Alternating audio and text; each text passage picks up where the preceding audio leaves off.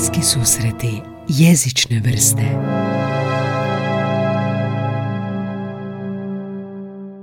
E, Gaje, reci o čemu se Gaje, radi? Gaje, o čemu se radi? A, volio bi na početku pročitati neki malo uvod, a, da znamo o čemu se radi, a možda ljudi nisu svjesni o čemu se radi uopće, jer 90% ljudi nije ni briga za ovo, a, ja bih rekao, a treba biti, ti bi rekao, jel?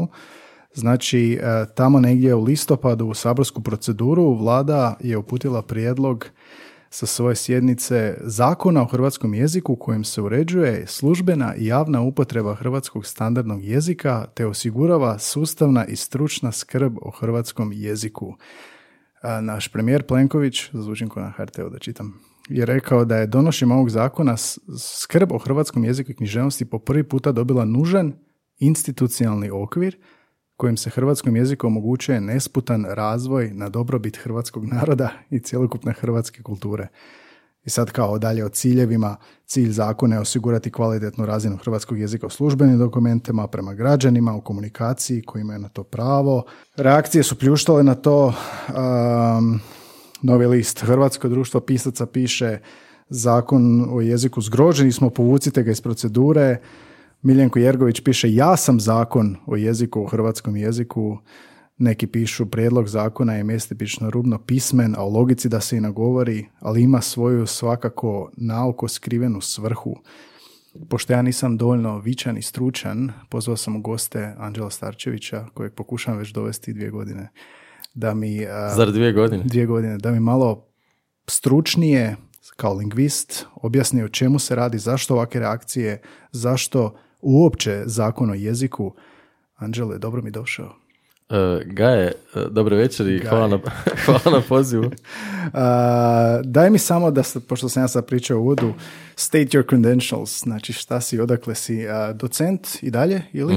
Na filozofskom, jel? Da, na odsjeku za anglistiku na Filozofskom fakultetu Sveučilišta u Zagrebu. E, Inače sam iz Zagreba, to će se vjerojatno čuti u mom govoru. I e, evo, e, sad sam se, u zadnjih mjeseci sam se dosta intenzivno bavio ovom temom zakona, i prijedloga zakona o jeziku. I mislim da bi baš, da će ovo biti večeras jako zgodna prilika da prođemo neke tu glavne teme, glavne probleme i vidimo što bi se moglo bolje. Ti si i ovoga, to je područje tvojih interesa, jel da? Ti se baviš Da. jezičnim ideologijama. Jeziku je svejedno, Mate Kapović, a, ti, Dali- Kolibor, a, ti a, kao koautor i Da- Daliborka Sar, Šarić, Sarić? Sarić, da. Sarić je isto a, koautorica, Mate je već bio u jednoj od epizoda ranije. A, zajedno ste napisali tu knjigu. Čija je to rečenica? Jeziku je svejedno. Jeziku je svejedno, baš je Daliborka, kolegica Sarić je to smislila, uh, u smislu kao jednu duhovitu parafrazu načela jezične, osnovno, na- načela arbitrarnosti jezičnog znaka. To je Sosirova postavka, jel, da uh, ne postoji prirodna veza između nekakvog zvuka i značenja koji se tim zvukom naznačuje, jel, dakle, imamo u raznim jezicima klasične primjere, tipa, ne znam, uh, knjiga, jel, book, knjiga i tako, znači, očito ne postoji to neka prirodna veza između tih zvukova, book, knjiga i tih uh, Osim ako je on, onomatopeja, to bi jedino imalo. da, da, da, to su te neke iznimke kao, jel? Ali tu isto kroz jezike se razlikuje, znači nije to uvijek ista, ono, znači to nisu isti zvukovi u Da, raznim da, da. jezicima, Da, isto su da. oni kulturološki ovaj, se konvencionaliziraju se na razne načine, ali dakle onda ta ideja je da naravno ako uh, je veza između uh, tih z- zvuka i značenja konvencionalna, dakle arbitrarna, proizvoljna, pa onda i u, preskrip- znači, u jezičnom savjeto, savjetodavljanju, odnosno kada ljudi, kad ljudi inzistiraju da baš treba biti ova riječ, ne smiješ ovako reći, moraš ovako reći, jel? tu se odmah vidi da je to neznanstveno. Vidi se odmah da, uh, da, ne, da je to neodrživ koncept, jer uh, znamo iz lingvistike kao znanosti o jeziku da uh, ta veza je samo konvencionalna, Kon- konvencionalna, odnosno ne mora biti ta. Dakle, ima raznih riječi za razne pojmove i sve su one iz lingvističkog kao znanstvenog po- pogleda na jezik su jednako sve dobre. Jel? Je li to što si sad pričao nekakav uvod uopće zašto postoji zakon o jeziku? Mi ovaj cijeli ovaj podcast je pokrenut i vodi se u smislu nekom jezik je živi organizam, jezik se mijenja, jezik je točno onakav kakav uh, ga treba onaj koji je autoritet njegova, to je govornik. Um, odjednom uh, saznajemo zakon o jeziku, nekakav okvir, nekakva načela. Kad si ti to prvi put čuo, što ti je palo na pamet? Kad sam čuo prvi put za zakon o jeziku. Da. Pa, e, mogu ti pasti samo na pamet e, iz perspektive lingvistike, ti mogu pasti na pamet samo jako loše stvari. Jel? Dakle, zakon o jeziku znači neki, neki ljudi ili neke skupine ljudi iz pozicije moći će, će pokušati na neki način regulirati tuđu jezičnu proizvodnju. I sad tu, tu ne postoji ništa uh, u lingvistici čime bi se to moglo opravdati. Jel? Znači ne, ne, ne može se zakonom uh, regulirati nešto tako fluidno kao jezik? Pa da, zato što jezik zapravo, radi se zapravo o pogrešnoj metafori. Jezik se često doživljava kao nekakav predmet, jel? dakle mi trebamo saču, uh, očuvati... Kao da je u muzeju, muzeju stoji. Da, da, da, to su one grčke vaze, jel? Dakle, radi se o toj nekoj predođbi, o taj, kažem, pogrešnoj metafori, zapravo otrovnoj metafori, da je jezik nekakav predmet, to je nekakav vrijedan predmet koji mi trebamo sačuvati, pogotovo za druge generacije i to. I dakle, e, naravno, ne možemo ga mijenjati, jer ako ti mijenjaš neki, neki, vrijedni, e, neki vrijedan predmet, mhm. onda naravno isto ga prinačuješ, što ne valja, ti nešto tu petljaš, on je već savršen takav kakav jest ta grčka vaza, jel? Mhm. A zapravo se radi o tome da u modernoj lingvistici se često i jezik naziva za jezik se kaže jezikovanje. Dakle, to je iz engleskog, uh kao language nije language, nego je languaging. Dakle, jezik nije jezik, nego je jezik jezikovanje. Dakle, time se želi pokazati da je jezik zapravo dinamičan proces, a ne statičan predmet. Mhm. I, dakle, ako je nešto proces, onda, onda se, se tek vidi, dakle, jezik je jezikovanje, jel? Jezik je, dakle, nešto što mi radimo, nešto što mi činimo sebi, drugim ljudima, ljudima oko nas, unutar zajednice, jel to je vrsta ponašanja jel, nekakvo verbalno ponašanje, a i to uključuje i mnoge neverbalne elemente. Dakle, ako se zna da je jezik, naime, ako, ako uzmemo sad tu drugu metaforu, koja po meni je puno manje štetna, a puno točnija, ako vidimo da je jezik zapravo vrsta ponašanja, to je nešto što mi radimo, e, s određenim kodovima i tako, e, onda se vidi da je to, da je, to, da je, da je zapravo promašena ideja potpune neke rigidne e, regulacije. Znači, to je kao da ti reguliraš na koji način će netko izaći iz zgrade, da, na koji način će neko natočiti vodu. Jel, ne može se to do kraja toliko regulirati jer je to vrsta ponašanja, vrsta, vrsta e, dakle, neke radnje. Jel? Dobro, onda, onda idemo uh, sloj dublje. Zašto mm. onda se propagira ta ideja da ćemo uvesti zakon? Čemu je to motivirano? Često se ovdje, mislim, piše se ovdje kao da se štiti jezik, da se skrbi za jezik, kao da je dijete koje ne zna kako se snaći u životu. Mm. Koji je onda motiv zakona o jeziku? Pa motiv, motivama ima e, raznih, jel? Dakle, tu, znači ljudi koji propagiraju takve ideje, često zapravo žele povećati svoj simbolički kapital u društvu, oni su navodno, ako oni štite jezik, onda su oni veliki šta, spasitelji jezika, zaštitnici jezika i na taj način zapravo žele podići svoj simbolički kapital u društvu, a taj simbolički kapital se da kako kasnije može pretočiti u puno opipljivije zaradu. Pa da, puno opipljivije vrste kapitala, dakle ekonomski kapital, društveni kapital i tako, jel? Aha. Znači, e, misliš li da je s jedne strane to, misliš li da je s druge strane nekakva ideologija? Ideologija je uvijek, jel? Kad god se govori o tome što bi trebalo s jezikom napraviti, ideologija je uvijek prisutna. Znači, ne možete govoriti treba ovo s jezikom, treba ono s jezikom, bilo da ste jako konzervativni, otrovni, bilo da dopuštate bilo što, to je uvijek ideologija. Uvijek je to neki stav politički, a to se zove jezičnom ideologijom. mm pročitao sam nacrt, uh, pregledao sam ga. Znaš šta, na prvo čitanje ne prime, mislim ja, sad gledam uh svoje perspektive, na prvo čitanje kada onako preletiš ne čini ti se ništa što već nisi vidio, a na drugo čitanje uh, uočavaš neke sumnjive uh, ono korake unutra. Uglavnom taj prijedlog zakona ima četiri dijela, uh ima neke uvodne odredbe, pa područje primjena, ti isto imaš jel da primjerak, uh, osnovna pravila. Ti bi možda proći nekih stvari, neke stvari, to je sigurno si i ti obilježio što ti smetaju, odnosno što primjećuješ da u duhu ovoga što smo ranije rekli nema mjesta u ovakvom nekom okviru. Um, pa recimo na početku odmah kad sam vidio članak 4, zakonom se o hrvatskom jeziku uređuju osnovna pravila o službenoj javnoj upotrebi hrvatskog jezika i osigurava sustavna i stručna skrb o jeziku. Ajmo sad ovako malo đavoljev odvjetnika nasuprot tebe, Anđela, ja ću igrat vraga. Um, znači, e, u ovom uvodu se da iščitati da govore o standardu. uh Standard kao nešto što čujemo na, u medijima, što učimo u školi. Je li to nešto što ovoga smatraš problematičnim u startu? Ideologija standarda, postojanje standarda kao takvog i onda posljedično s tome pronalasku standarda u zakonu? Ne, ne. E, ono što je recimo ovdje problem u ovom zakonu, e, postoje dvije upotrebe, postoje naime dvije domene upotrebe standarda. Jel? Do sad je, inače i kod nas to bilo i većini europskih zemalja, Dakle, klasična je stvar da se e, standard treba koristiti u e, službenoj upotrebi. Da. A to znači, drugim riječima, institucije pišu svoje dopise na standardu, jel, komuniciraju sa građanima na standardu. To je službena upotreba jezika i ja mislim da je to prihvatljivo. Tu vidim više koristi nego štete. Dobro. Jel? Ovo, ovo što je novo u ovom prijedlogu, prijedlogu zakona je to da se sada, a to je bilo najavljeno i na konferenciji u Hazu prije dvije godine, jel? gdje se tematiziralo gdje se tematiziralo razne stvari unutar jezične politike. Dakle, tu e, e, novost ovog zakona je širenje e, upotrebe standarda i to obaveze upotrebe standarda na javnu komunikaciju, na javnu sferu. A što, što e, to je sad javne sfere i, i, i tijela koja su mediji? E, tijela koje su mediji ili institu- ili institucije države. Što je ta, što si rekao, javna sfera? Pa javna sfera, znači, pa, e, ne moramo puno nagađati, evo, to nam kažu lijepo tu u e, prijedlogu zakona. Dakle, evo, članak 11, jel? Javna uporaba hrvatskog standardnog jezika svaka je usmena ili pismena jezična obavijest u prostoru namijenjenom javnosti ili širokoj publici, uključujući i onu elektroničkim putem.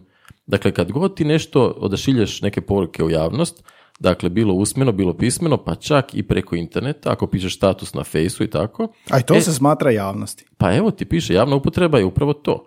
Jel? Znači ono sve što kao javnost može e, od tebe čuti, čitati e, i scrollati. Jel? E, I sad onda tu, znači to mora biti na standardu po novom. To je sad, do- e sad je to, to je stvarno problem. To je sad, to je nešto, što, to su takozvani totalitarni ideje u jeziku, gdje se pokušava potpuno preuzeti kontrola nad javnim prostorom, tako da u javnom prostoru se mora čuti isključivo ne jedan jezik, nego jedna e, rigidna verzija jednog jezika. To Čekaj. su već sad odredbe koje zaista su problematične i kažem, to pri- pripada nekim totalitarnim društvima i isključivim režimima. Jel? Čekaj, recimo ajmo uzeti eh, hipotetsku situaciju. Ja ako stanem na, na kutiju u gradu Mhm. i imam svoj govor, jel to podrazumijeva jaz- javno komuniciranje prema javnosti? Pa ja mislim da da, reci ti meni. Pa da. Jel? Znači javna upotreba, jel? Odnosno uporaba ovdje piše. Znači, eh, to bi onda, to je zapravo proširenje standardnog jezika na moju komunikaciju svakodnevno. Da, radi se o tome da ne sad e, institucije koje recimo neke ministarstva i to moraju pisati e, dopise i Što je tako. do sad bilo tako. Pa i uvijek je tako i to je, naravno, to je već ve- redovito tako, jel? Mhm. Znači niko ne zamišlja neki drugi svijet, neki paralelni ovaj, e, svemir. Nego sad se radi o tome da ovo, ovo em, se tiče svih govornika hrvatskog, jel? Odnosno tiče se e, svih građana i građanki Republike Hrvatske, koji sada kad govore javno moraju, mislim morali bi po ovom prijedlogu, preći na e, standard, jel? Jel to više je- stvar ne- nespretnog eh, definiranja ovdje u članku 11 ili misliš da je to namjerno tako napravljeno da bi se dopustilo Ja mislim da je namjerno tako napravljeno jer je već u Hazu bilo rečeno e to će biti novost, jel? To će biti novost u zakonu da će se širiti e, upotreba, upotreba standarda sa službene na javnu sferu, jel? zašto širit zašto, odakle motiv širenja tog standarda na javnu komunikaciju? E, sad, pa možemo sad nagađati šta neko ko predlaže takve ideje e, misli, ali to je ono što je pisac htio reći. Možemo, mislim, o tome se rijeđe onda nagađa, šta je pisac htio reći, a ono što možemo reći je takve ideje su stvarno štetne i nepotrebne. Jel? Tak, mi ne trebamo državu u kojoj ti ne... Evo, pazi, ovo je, pa šta je, ovo javna upotreba ili nije? Pa Ovaj da, podcast, ba- baš, jel? sam, baš sam htio pitat. I pazi, sad bi mi trebali jel ide u paziti. javnost, ide na net i svako može slušati. Pa da, Ali to mi je ne- nezamislivo da bi tako nešto moglo uopće e, se propisati zakonom, jel to ide na uštrb hrvatskih e, ljudskih sloboda? To je- apsolutno, da. To su takozvana uh, jezična ljudska prava, jel? Da. A to ćemo vidjeti, imamo tu i neke zakone i uh, konvencije koje sam donio, pa možemo i kasnije proći. Dakle, uh, a pogotovo kažem, ne samo da je to isključiva i totalitarna ideja koju stvarno treba odbaciti, nego se radi o tome da je to nemoguć zahtjev, jel? Znači, standard nije neki hrvatski standard, ne samo hrvatski, nego i engleski, francuski, bilo koji standardni jezik, to se sad zove standardni dijalekt u modernoj lingvistici, Dakle, e, standardni dijalekt nije konačan, fiksni neki omeđen proizvod. Jel? E, Standard je zapravo standardizacija, odnosno standard je ideologija o tome da postoji fiksni proizvod koji nazivamo standardom, ali to ne postoji. Jel? Evo daću ti da možda je preabstraktno, pa ću dati primjer. Dakle, mislim odličan primjer stvarno za to, jer je baš ono svakodnevna riječ. Evo, mi sad, e, reci ti meni, e, Gaje, e, kako se kaže again na hrvatskom, a da nije opet? Kako? Kako se kaže again? Aha, kao opet. A opet A da nije, da nije opet, ne, ne, ali da, je, da, ovo, da se kaže na drugi neki način, sa P možda. Iznova. To je tvoja spontana riječ iznova. Ne Na spontano. novo. Nije, nije, nije, spontana, nego... Ali sa P recimo, kao po... Sa P. Ponovo. Ponovno. E, pa Ponovo. sa- pa, Ponovo. kako je pravilno, molim te, reci pravilno. Pravilno. Ne znam šta je pravilno. Ponovno. E pa mi kao nacija, utješit ću te, jel? mi kao nacija ga je, mi kao nacija ne znamo kako se kaže ponovo ili ponovno, jel? Dakle, evo, jedan preskripti- preskriptivist e, kaže e, da, osnov, jel, jedan izvor e, tih jezičnih savjeta, savjetodavljanja, kaže e, jedno i drugo je pravilno kao može i ponovo i ponovno.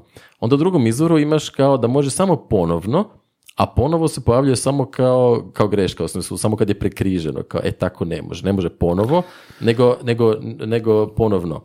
I onda imaš treći izvor gdje kao e, jedno i drugo može, ali postoji razlika u značenju. I onda na tom, na tom mjestu se pokušava pokazati neka razlika u značenju koja se onda loše odabranim primjerima potpuno dokida i to je potpuno nesuvisao jezični savjet koji tek još više zbunjuje govornike i ko to čita jer, Zar ne jer se ne može zbunjuje- ni zar ne teoretski zbunjuje naučiti. to sve? Mislim, zar ne zbunjuje to sve i zar ne izaziva to nekakav osjećaj nepoznavanja? Sad si ti kriv što ti to ne znaš. Kako je uopće došlo do tog da a, mora postojati jedan ili onda drugi savjet kaže "E, pa može oba dva. Zašto je to sad a, uopće bitno prosječnom govorniku? E, Mi sad sad tu bavimo jezikom, pričamo, to sve naravno, ali ako nas prosječni govornik sluša, a sluša nas, sluša nas ljudi koji tek uče hrvatski ili, ili su davno otišli iz države, kakov to efekta ima za njih uopće? Pa efekt ima za njih takve da stvara e, vrlo veliku jezičnu nesigurnost i strah od jezika. Drugim riječima stvara e, jako često šizoglosiju. Šizoglosija. Šizoglosiju, jel? To je termin iz 60-ih, e, jedan poznati lingvist je to plasirao 62. u jednom radu, e, Einar Haugen, norvežanin i radi se o tome, šizoglosija, dakle, to kao šizofrenija, pa onda u jeziku, šizoglosija, taj e, strašna fokusiranost na formu na uštrb sadržaja. Dakle, kad ti ne razmišljaš više, recimo kad govoriš ovako javno, sad sam imao podcastu, joj, joj, šta ću reći, da li će to biti neki, da li će se čuti od kud sam, jel? Kao ne smije se čuti od kud, ako si dobar govornik, kao ne smije se čuti od kud si. I Tako. zašto se ne bi čuo? Pa naravno, ti moraš postati neka robotska ne osoba, jel? Ali poanta u tome da, recimo, uh, dakle, šizoglosija je stanje kad ti umjesto sad, recimo, mi smo u podcastu, razmišljamo šta ćemo reći, koje ideje ćemo prenijeti, ili sad mi non stop se kočimo i mislimo, joj, da li je, u mom slučaju, da li je govorim ili govorim, jel? U tom slučaju idem uh, kod njega ili k njemu, ili, jel? Razumiješ, da se mi non stop lomimo na toj formi i na, na taj način gubimo uh, strašno puno energije u svom razgovoru, jel? I ovim zakonom bi zapravo to više ljudi u odnosu na sada kada to rade medijski uh, ovi reporteri i novinari, sad bi to morali kao ljudi raditi. Pa ljudi to i onako već rade, jel? Znači prosječni ljudi se non stop jedni i drugi ispravljaju, ta ideologija standardnog jezika Je prešla u privatnu sferu. Ve- već odavno je prešla, jel? Znači ljudi, uh, vratit ćemo se možda na ideologiju standardnog jezika što je to, jel? Ali ljudi jedni druge non stop ispravljaju, ne kaže se tako, ovo nije pravilno, ovo, ne kaže se ovako, moraš reći ovako, jel? A kamoli ako se predrasude o jeziku, skup predrasuda o jeziku koje zovemo ideologija standardnog jezika, o- ovim uh, prijedlogom zakona čak i legalizira. Dakle, ovaj, ovaj prijedlog zakona želi legalizirati predrasude o jeziku. Jel? U moje doba se ispravilo č i č i je i je. Sad se, hoćeš mi reći da danas sve više dolazi do ovih ispravljanja u smislu ovog? Ja mislim da je uvijek to bilo, jer gledaš, te neke stare jezične savjetnike i to bilo je to i kad smo mi bili mali, jel? Um, dakle, nije bilo samo č, č, je, je, bilo je i drugog ispravljanja, samo možda evo, mi nismo bili kao djeca tog svjesni, tak ne, ono. Ali bilo je tu, to, to, to su sta- često Ne, su to se, savjeti koji se da. prenose iz desetljeća u desetljeće, jel? a onda se još dodaje neka nova vrijednost jer se opet izmišlja nešto što je navodno sad nepravilno i veliki problem i tako. Jel se brineš da će to sad, da će to ispravljanje dobiti zakonsku podlogu pa će ljudi moći reći po zakonu nije pravilno? Pa to je katastrofa. Znači da sad, e, sad kad, ako ovo prođe, ovaj prijedlog zakona, ako prođe kao zakon, jel?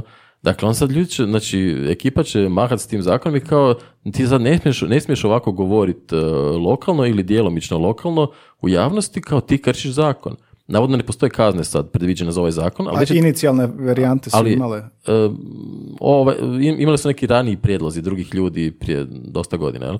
Ovo nikad nije imalo te, mislim, ovo u, papirnatoj verziji, kao digitalnoj verziji nije imalo ni u prvoj verziji e, kazne, ali zar nije dovoljna kazna da tebi već neko govori ti kršiš zakon jer govoriš u, u javnom prostoru e, lokalno ili djelomično lokalno ili nekim dijalektom. Jel? Znači ti postaješ dijalektalni prekršitelj, dijalekt- dijalektalni kriminalac. To je već dovoljno da neko tebi kaže ti kršiš zakon samim svojim, e, sam, samom svojom jezičnom proizvodnjom. To je već dovoljno, jel? Da, da. Ne trebaju biti kazne. Ali čekaj samo malo. Prosječni čovjek, a, ajmo ovako, a, radio, jel radio podliježe onda ovome? Kao javna, kao javna sfera, zakonom se nastoji zaštititi da se dijalektom ne govori na radiju Bakru, recimo. E, pa očito, mislim, javna, znači javna sfera, to je to. Radio je, što, što može biti javnije od radija, jel? Mhm. To je čak javnije od e, podcasta, ne? Znači oni će reći da, da, da sad, I ti sad ne možeš na radiju, Slavonskom radiju ili tamo radio Bakar ili Dalmacija, da će biti protuzakonito govoriti na dijalektu. Pa evo, pa si čitao zakon, jel? Znači sve to Mislim- javna upotreba, tu i tamo se dopušta kao... Evo, šokiran nešto, sam, ponavljam jer sam šokiran.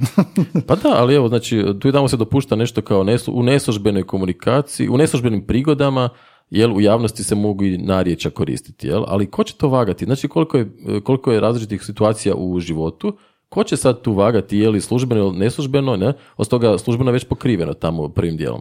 A onda to, ta javna upotreba je sad službeno u javnom, mislim, razumiješ, to je toliko Da, da. tih situacija e, različitih i onda ko će to je- onda vagati? Ljudi će jedni drugima govoriti, evo ti je pak sad bilo više službeno, ovo ti više neslužbeno, sad evo šta je ovaj podcast, to službeno, neslužbeno ili nešto polu, većinom su stvari negdje između, jer nisu, nije ono susret sa engleskim Pa kraljem, i tome i leži niti su- cijeli problem, da. Kako ćeš ti napraviti razliku, kako ćeš ti povući crtu i što s tom crtom onda možeš? Pa, ta crta je nemoguća. Da. Poanta ovog zakona je samo, kao što inače su poante desničarskih, konzervativnih, otrovnih, e, totalitarnih ideologija, e, glavna poanta je zapravo ušutkati ljude, ušutkati govornike. Dakle, ušutkati prosječne ljude, e, maknuti što više ljudi iz javne sfere, tako da ne bi slučajno došlo do nekakvih kao e, glasova koji se ne slažu sa dominantnim e, režimima i tako. Jel? To je poanta To svih, svega. svih desnih i konzervativno totalitarnih režima. Jel? Mhm. Uvijek je poanta da se oduzme pravo glasa i da se oduzme javni, pravo na javnost što većem broju ljudi. Jel? Da ne bi tu bilo nekog propitivanja i tako. To je više zastrašujuća onda metoda. Da, to je metoda za zastrašivanja, da. Mhm. I to smo već vidjeli u povijesti, mislim, to su već stare ovoga priče i fašizma i nacizma i tako, jel, zna se kako se to radi. A, dakle, misliš da je iza svega ovoga zapravo politička ideologija koja nastoji a, maknuti onu drugu? E, da, da, jer što drugo, jel, dakle, e, ovo je onako je nemoguć zahtjev, jel, dakle se govori standardom, jer niko ne može ostvariti taj standard koji je propisan, on je jednostavno prezahtjevan, pogotovo u izgovoru, a i na drugim razinama. Dakle, taj izgovor, e, taj e, štokavski izgovor standarda, to ovaj, možeš e, naučiti samo tako da kao dijete ili u mladenaštvu budeš izložen jako puno neformalno, neformalno izložen takvom tipu proizvodnje. Jel? Ali ti ne možeš naučiti take, taj izgovor do kraja jer svaka pojedina riječ ima svoj naglasak koji ti ne možeš predvidjeti. Ne postoje takva neka makro pravila kojima ti možeš to predvidjeti. Jel? Standardnim se nikom ne služi materinskim gledano, jel da? Pa da, samo što to se onda često zlorabi, to, to je početna točka e, iskrivljavanja cijele priče, a to je da kao nitko ne, ne govori standardom kao materinskim, dakle svi ga moraju učiti, učiti, učiti cijeli život i nikad mi nećemo, to se isto kaže, jel, nikad nećemo e, ovladati, svršeni glagol, nikad nećemo ovladati standardom, nego samo možemo njime ovladavati i nadati se da ćemo jednog dana kao doći da, do tog savršenstva. Znači tu se uvodi neki religiozni moment u jezično planiranje, što je potpuno deplasirano. Dakle, hoću reći, poanta standarda po meni bi trebala biti da bude, znači standard, uh, to smo i u knjizi napisali, jel? standard uh, je kao sluga, osnovno, pardon, standard je kao vatra. Standard je dobar sluga, ali loš gospodar.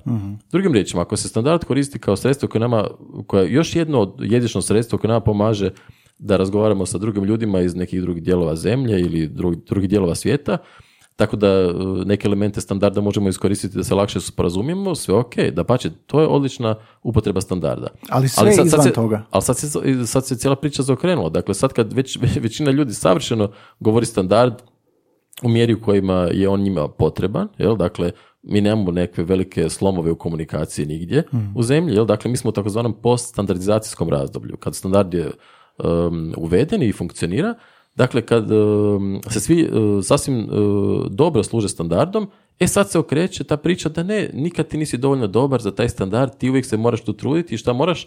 Moraš naravno kupovati jezične savjetnike i to učiti, a oni naravno uvijek izmišljaju neka nova, potpuno deplasirana, neznanstvena pravila. Izmišljaju pravila da bi prodali dalje. Pa da, radi se o, radi se o kapitalu, jel? Čekaj, samo malo. Jedna stvar mi nikad nije bila jasna kod standarda. Znači, uh, ko, ko može diktirati standard i na temelju čega? Rekao si često i u knjizi je pisano da su neznanstveno. Mhm. Pa kako se onda stvori u mom odrastanju materinski, materin je odjednom postao materinski. A, koji su to, kako se to obrazlaže u tim savjetnicima? Kako se obrazlaže da je nešto standardno, a nešto nije standardno kroz vrijeme? Kako nešto postaje odjednom standardno i kako nešto postaje odjednom nestandardno? Pa prvo se uzme, odluči se kao koji će se e, nekakav, e, dija- koji će se dijalekt uzeti kao osnovica standarda, jel? To je jedna, to je neka početna točka. A kasnije, e, nakon što je ipak, onda kasnije se onda neke stvari isključuju iz tog lokalnog govora, neke stvari ipak ne uđu u standard i tako. Ima i u italijanskom takvih primjera, jel, nije baš to toskanski, jel, nije e, do kraja. Znači, nije da svako ko govori toskanski, automatski govori standard. Da. jel. Tu dolazi isto do nekih, uklanja nekih elemenata. Ali kasnije, e, kad se to već uvede i kad e, to krene, onda e, se pojavljuju takozvani jezični savjetnici. To su ove, recimo, knjige, a mogu biti u drugim oblicima, nekakvi džinglovi na radiju, televiziji i tako. I onda se tu nekakve nasumične ideje e, promoviraju kao evo tu se često griješi, ali zapravo je ovako, jel? a to su neke totalno iz e, lingvističke perspektive totalno e, neke trivialne varijacije, dakle neki, neki tipa ovo što sam rekao, idem kod njega, idem k njemu, idem u njega, jel? Dakle, ili ovo, pričati jezike, govoriti jezike. Kako u se vezi, to u vezi toga, u vezi, da. u vezi s time. Jel? Pa onda se tu izmišljaju nekakva, onda se tu izmišljaju nekakva, um, nekakve uh, racionalizacije, izmišljaju se neka pravila na licu mjesta koja vrijede onda samo za taj primjer, a već na drugom primjeru uh, padaju u vodu. Jel? Dakle, evo daću ti primjer. Dakle, kaže se oko dvadesetak, jel? To ideologija, znači u, to se kritizira na temelju ideologije antiredundancije. U smislu, nije dobro da se dva put kaže ista ideja. Pa kao ili dvadesetak ili oko dvadeset, ali ne smiješ reći oko dvadesetak. Jel? A šta se zna u lingvistici? Pa u lingvistici se zna da je redundancija najnormalnija pojava u jeziku. Jel? Kao što imamo dva oka, dva bubrega, dvije noge i tako dalje. Dakle, to nije ništa viška. Kad je nešto redundantno, to nije višak, nego je zalihost. Jel? Dakle, imaš i to, pa ti može dobro poslužiti. Jel? E, redundancija se vidi i na drugim jezičnim razinama. Na primjer, mi kažemo bio sam u e, lijep, lijepom, velikom, e, bogato u- ukrašenom gradu. Mi stalno ponavljamo tu oznaku lokativa na, u padežnom nastavku. Jel? To je isto redundancija. Nikom ne pada na pamet da to miče jer je to nezgodno, to je morfologija pa ne možeš to strgati ovak. Jel? Ali u sintaksu je ožeži, jel? kao oko dvadesetak, sad je to, razumiješ, radi se o tome da odrasli ljudi drugim odraslim ljudima govore da je navodno veliki društveni problem što kao se tu reklo dva put ista ideja, oko dvadesetak. Jel? A zašto je to problem? Zašto je problem? Pa to nije problem, to je, to je fake problem, to je umjetno A iskonstruiran zašto to problem. ljude smeta? Mislim, zašto i onda to... Pa zato što neko oni moraju pružiti, pružiti sliku da oni tu nešto znaju. Čiste. oni tu nešto znaju, oni nešto brinu, oni skrbe o tome jeziku i tako dalje. Ali recimo oko 20 evo, to ti je primjer gdje se to kao napada, tu je sad dva put ovoga isto značenje, pa nije zgodno. Ali onda kad, onda kad nema redundancije u jeziku, u spontanom govoru, e onda se na silu ugurava. Jel? I onda se kritizira recimo kad se kaže kao, e, hoćete kavu sa šlagom ili sa ili bez šlaga, dakle kad neko kaže hoćete kavu sa ili bez šlaga, E sad to ne valja, jer sad, iako je to sad, znači nema redundancije, sad se nagorava redundancija. Budući da kao e, prijedlozi sa i bez traže različite padeže, sad ono, sad, dajemo, sad mi moramo dati svakom padežu da zaživi, jel sad moraš reći, e, suprotno onom što bi spontano rekao, ti moraš sad reći, želite li kavu sa šlagom ili bez njega, kao, jel? Sad se, znači, ta, znači, poanta nije u tom da se zaista ili ukloni redundancija ili brine o jeziku i da se tu nešto napravi savršeniji sustav, jel? To su samo floskule. Poanta je samo da se propiše ono što je drugačije od onog kako ljudi inače govore. Ali- Tako da se stekne dojam da zapravo ti ne znaš svoj jezik i uvijek moraš to konzultirati te ljude i te njihove savjetnike da saznaš kako bi ti pravilno rekao svoju misao. Meni je najgora stvar kod toga svega što ljudi to perpetuiraju, pa ti dođe, pa ti kažeš oko 20, onda neko ispravi kaže pa ne možeš reći oko 20 ili ono s kockicama, znaš, Da, da, sad je tu velika logika kao neka... jel? Zašto imaš osjećaj da, ovo je sad malo filozofski, humanističko, zašto misliš da ljudi to dalje perpetuiraju? Jer ako oni, oni onda ne razmišljaju o tom ili su pročitali i onda prenose znanje iz želje da ah, sad ću ja nekog nešto naučiti. Zašto misliš da ljudi to perpetuiraju što je puno veća opasnost od samog nekog zakona i samog jezičnog savjetnika koje je jedna osoba kupila, zašto ta osoba to perpetuira na 20 drugih osoba koje će se osjećati nesigurno oko svoje upotrebe? Pa zato jer smo mi stroj za mem, jel? Mi dakle naučimo neku ideju, onda ju prenosimo dalje. Dakle, radi se o tome da ima raznih motivacija, jel? Znači, postoji motivacija gdje, evo, neko zaista vjeruje u te savjete, ljudi nemaju stručnog znanja iz lingvistike, jel? I onda neko iz pozicije moći, a radi na fakultetu, na institutima i piše te knjige, neko im, piše, neko im kaže to, ovo, ovo je pravilno, ovo je nepravilno, jel? što je opće, napuš- to je paradigma koja uopće ne stoji u znanosti. Jel? Pravilno, nepravilno ne postoji kao paradigma, postoji standardno, recimo i nestandardno, a to nije isto što je pravilno, nepravilno. jel? Ko da kažem, evo, pravilna je plava boja kose, a smeđa boja kose je nepravilno, jel? Da, to ne da. postoji u biologiji. Dakle, e, radi se o tome da nekad ljudi, znači ljudi ne znaju, ne razumiju e, tu materiju do kraja, pa ne razumiju čak ni preskriptivisti koji se navodno time profesionalno bave.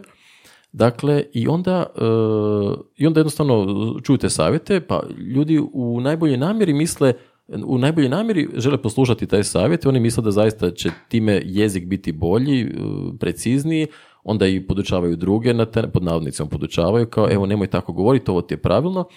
I to se često radi u najboljim namjerama, jel? Ne mora biti neka zla namjera tu.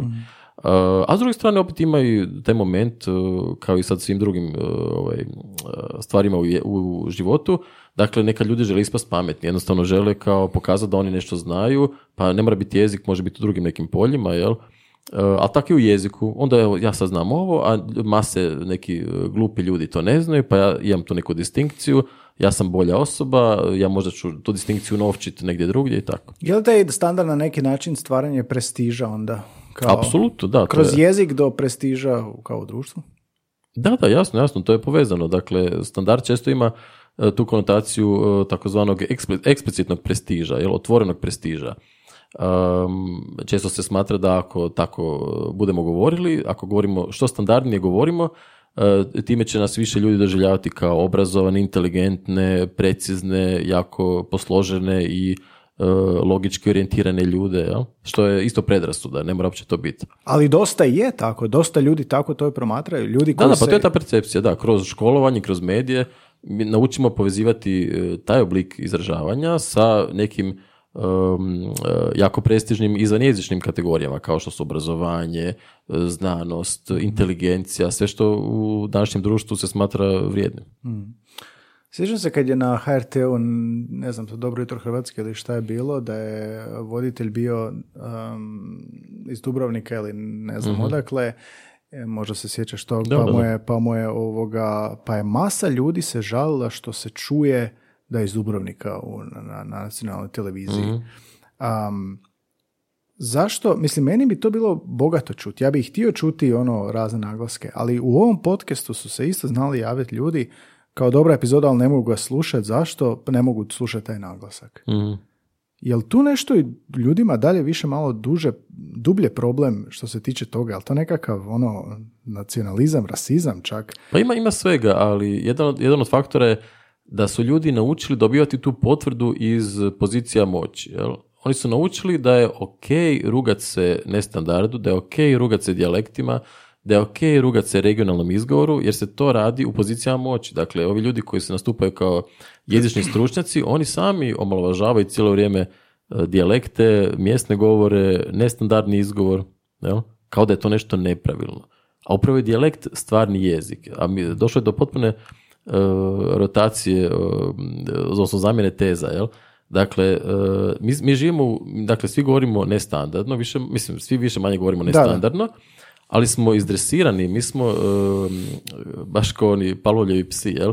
Mi smo izdresirani da mislimo da to što mi spontano govorimo, da je to nešto nepravilno, Ili a da je- nedovoljno dobro? Nepravilno, nedovoljno dobro, kako god. Jel? Mi smo izdresirani da mislimo da je to sve nedovoljno dobro, a da jedino dobro je taj nedostižni ideal standardnog jezika. Jel? Uh, umjesto da zapravo budu situacija obrnuta, da mi, uh, kao što se radi u modernoj lingvistici, slavi se upravo ta raznolikost uh, i govora i jezika i slavi se raznolikost nestandardnosti se u, u znanosti o jeziku slavi. Jel? A e, ovaj standard bi nama trebao biti kao neko pomoćno sredstvo komunikacije, a ne Da. zlatno tele, zlatno tele koje je preuzelo kontrolu nad nama. Doslovno to, zlatno tele, Pa da. odlična usporedba. A, Da, uvijek mi je zapravo to što si baš rekao, ono nešto prirodno, organski, mjesno, da, da se to izruguje. Pa to je, to je takav šok, to je tako nevjerojatno. Imamo onaj primjer sa studenticom što je došla u Zagreb, pa su se rugali. A u Zagrebu nitko nije standardni, znaš, sve, sve to ono, svi smo od svuda.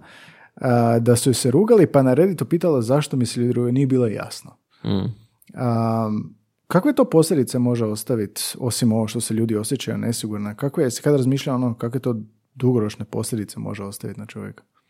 E, Posljedice mogu biti ozbiljne, posljedice mogu biti takve da ljudi jednostavno, to imamo i primjer iz literature, jel? Gdje ljudi zašute, ljudi jednostavno prestanu govoriti. Jel?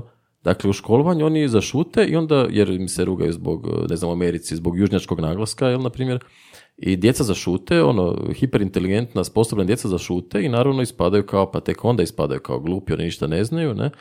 I time, e, ono, ranije napuštaju recimo školovanje formalno, Um, puno vrata se zatvara jer ti moraš da bi ostvario neki uspjeh u životu ti moraš komunicirati Da.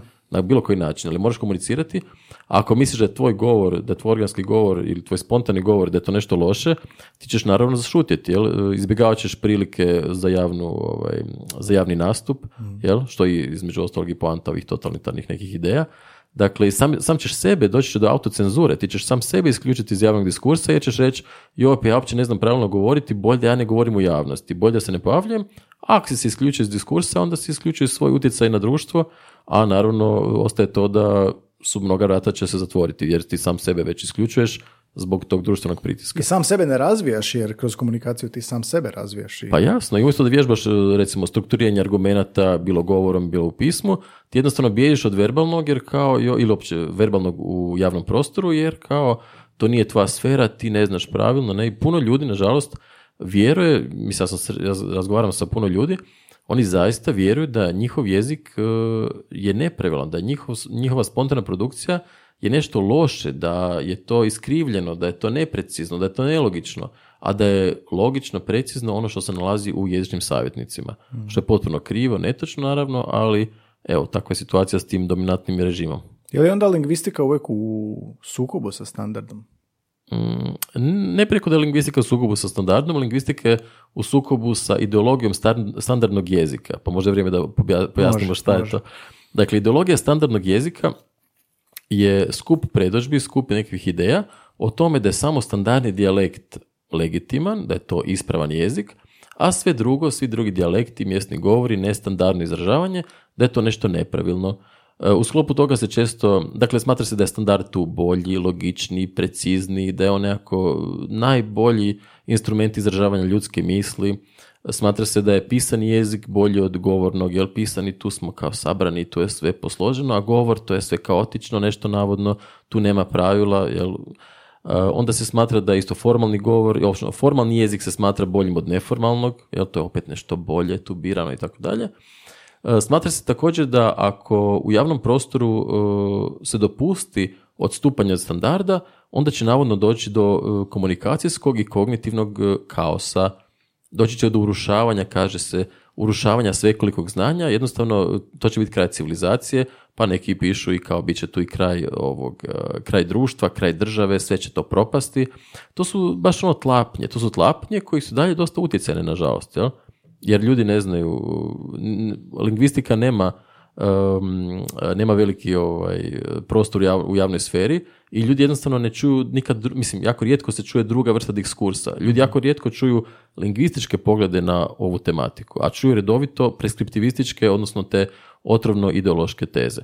I dakle, radi se o tome da e, se smatra da će doći do kaosa ako ne budemo govorili potpunim nekim rigidnim e, standardom u javnoj sferi, a to je također jedna zabluda zato što znamo, recimo u lingvistici znamo da je jezik samo regulacijski sustav, jel? to je sustav koji sam sebe regulira. A kako se regulira? Kroz govornike. Dakle, ja sad, evo sad smo u podcastu, ja sad neću govoriti neke jezike koje možda znam, ali ti ih ne razumiješ ili tvoji slušatelji ne razumiju.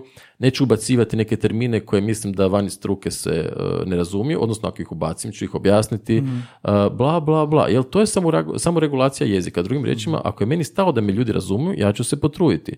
I naravno može mi biti i stalo da me ne razumiju, pa ću se isto potruditi u tom smjeru. Ali jezik, mi to, mi to se stvarno već dugo zna. Dakle, jezik je samo regulacijski sustav. Kako je jezik funkcionirao prije možemo se zapitati kako je jezik funkcionirao prije nego što su postojale sve te standardne gramatike, standardni e, ili e, jezični savjetnici. Jel? Znači, komunikacija e, se ne može nikad do kraja propisati i to ne znači da će komunikacija zbog toga propasti. Komunikacija je neuništiva. E, komunikaciju, odnosno jezik može, e, može nestati samo, samo postoje takozvani scenarij jezične smrti. Mi znamo kako se to radi, jel? Znači, ko- kako do toga dolazi. A dolazi do toga što recimo e, govornici nekog jezika, e, neko ih recimo ubije, jel? i onda to je zaista kraj. E, dolazi do toga, dolazi do recimo jezične smrti, tako da ljudi, da govornici masovno odluče da im neki jezik više ne donosi profit, pa pređu na neki drugi jezik. Mi takve scenarije uopće nemamo u hrvatskom, ni u Hrvatskoj, ni s hrvatskim. Dakle, ne postoji bojazan da će hrvatski nestati i da će um, propasti zato što neko navodno govori malo nestandardno i tako. Jel? Odlično, jako mi se sviđa što si ovo sad iznio. A, imam par pitanja u vezi toga. Jel postoji vrijeme kad nije bilo standarda? Postoji, da. Jednostavno, e, Kako je izgledalo? evo bili su to veliki hramovi i tako. Dakle, e, znači, gdje, naime, gdje god postoji komunikacija, gdje god postoje govornici koji komuniciraju na nekom jeziku ili na kombinaciji jezika, a, u, znači, uopće nije bitno da li postoji tu neki eksplicitni standard koji je zapisan u nekoj knjizi. Jel?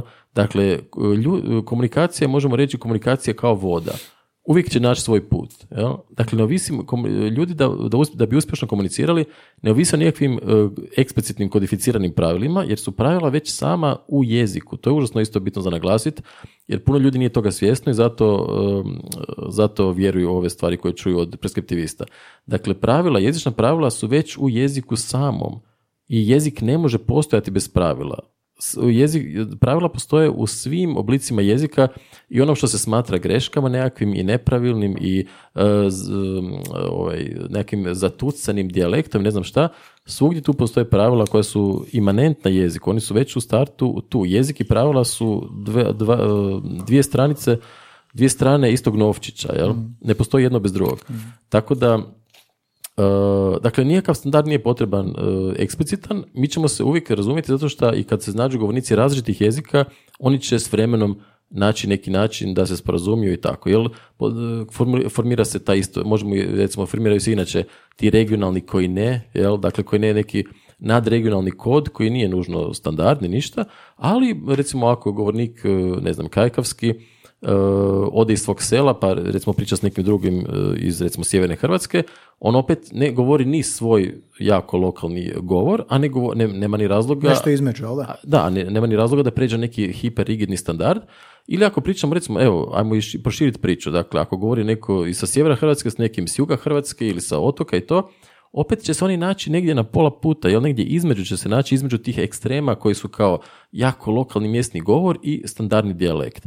I tu se često to zaboravlja jer mi nemamo, nemamo ove e, fora etiketice za te oblike proizvodnje. Mi imamo samo etikete za ove ekstreme, kao mjesni govor, standardni dijalekt, jezik, jel? a nemamo etiketu za ovo, e, za ono što se najčešće događa i što je sasvim najnormalnija stvar i prirodna, a to je da e, je e, naša proizvodnja redovito kombinacija standardnih i nestandardnih elemenata. I sad za to nema lijepa naljepnica i onda ljudi misle pa to je ništa, kao to nije ni jedno ni drugo, pa to je ništa. A baš je život na pola puta između tih ekstremnih kategorija. Kako si rekao se to naziva? E, Zašto govoriš? A, taj međuput. E, Pa je kombinacija, znači... Jel ima nesta- neki naziv? Pa kujiš, nema, nema naziva, zato, je to, problem, zato to ljudi ne zapamte. Jel? Jer nema naziva, znači, evo, evo, uzmemo sad kako ja govorim, recimo, na primjer. Dakle, to je nekakav, to je većinom standardno, ali s druge strane imam neke zagrebačke naglaske, pa neke malo neformalne elemente, jel? Znači, to je realan govor. Dakle, kombinacija nestandarda i standarda. A ne da neko e, isključivo govori čistim standardom, nekim rigidnim i to, ili baš neko govori e, lo- jako lokalnim dijalektom, Jel? To su ti ekstremni, ekstremne pozicije koje su zapravo možda najrijeđe. Ne? A i neko ko govori recimo samo govori, uzmemo hipotetski da govori samo svoj jedan, dijale, svoj jedan mjesni govor, pa i ta osoba kad dođe u javni prostor već nešto modulira. Jel? Već ne govori kao svoj kuhinji, već ne govori kao sa svojim članovima obitelji, već mijenja svoju proizvodnju. Jel? Jer naravno prilagođava se slušateljima, a za to također postoji već termini to. to o tom se odavno već zna u lingvistici.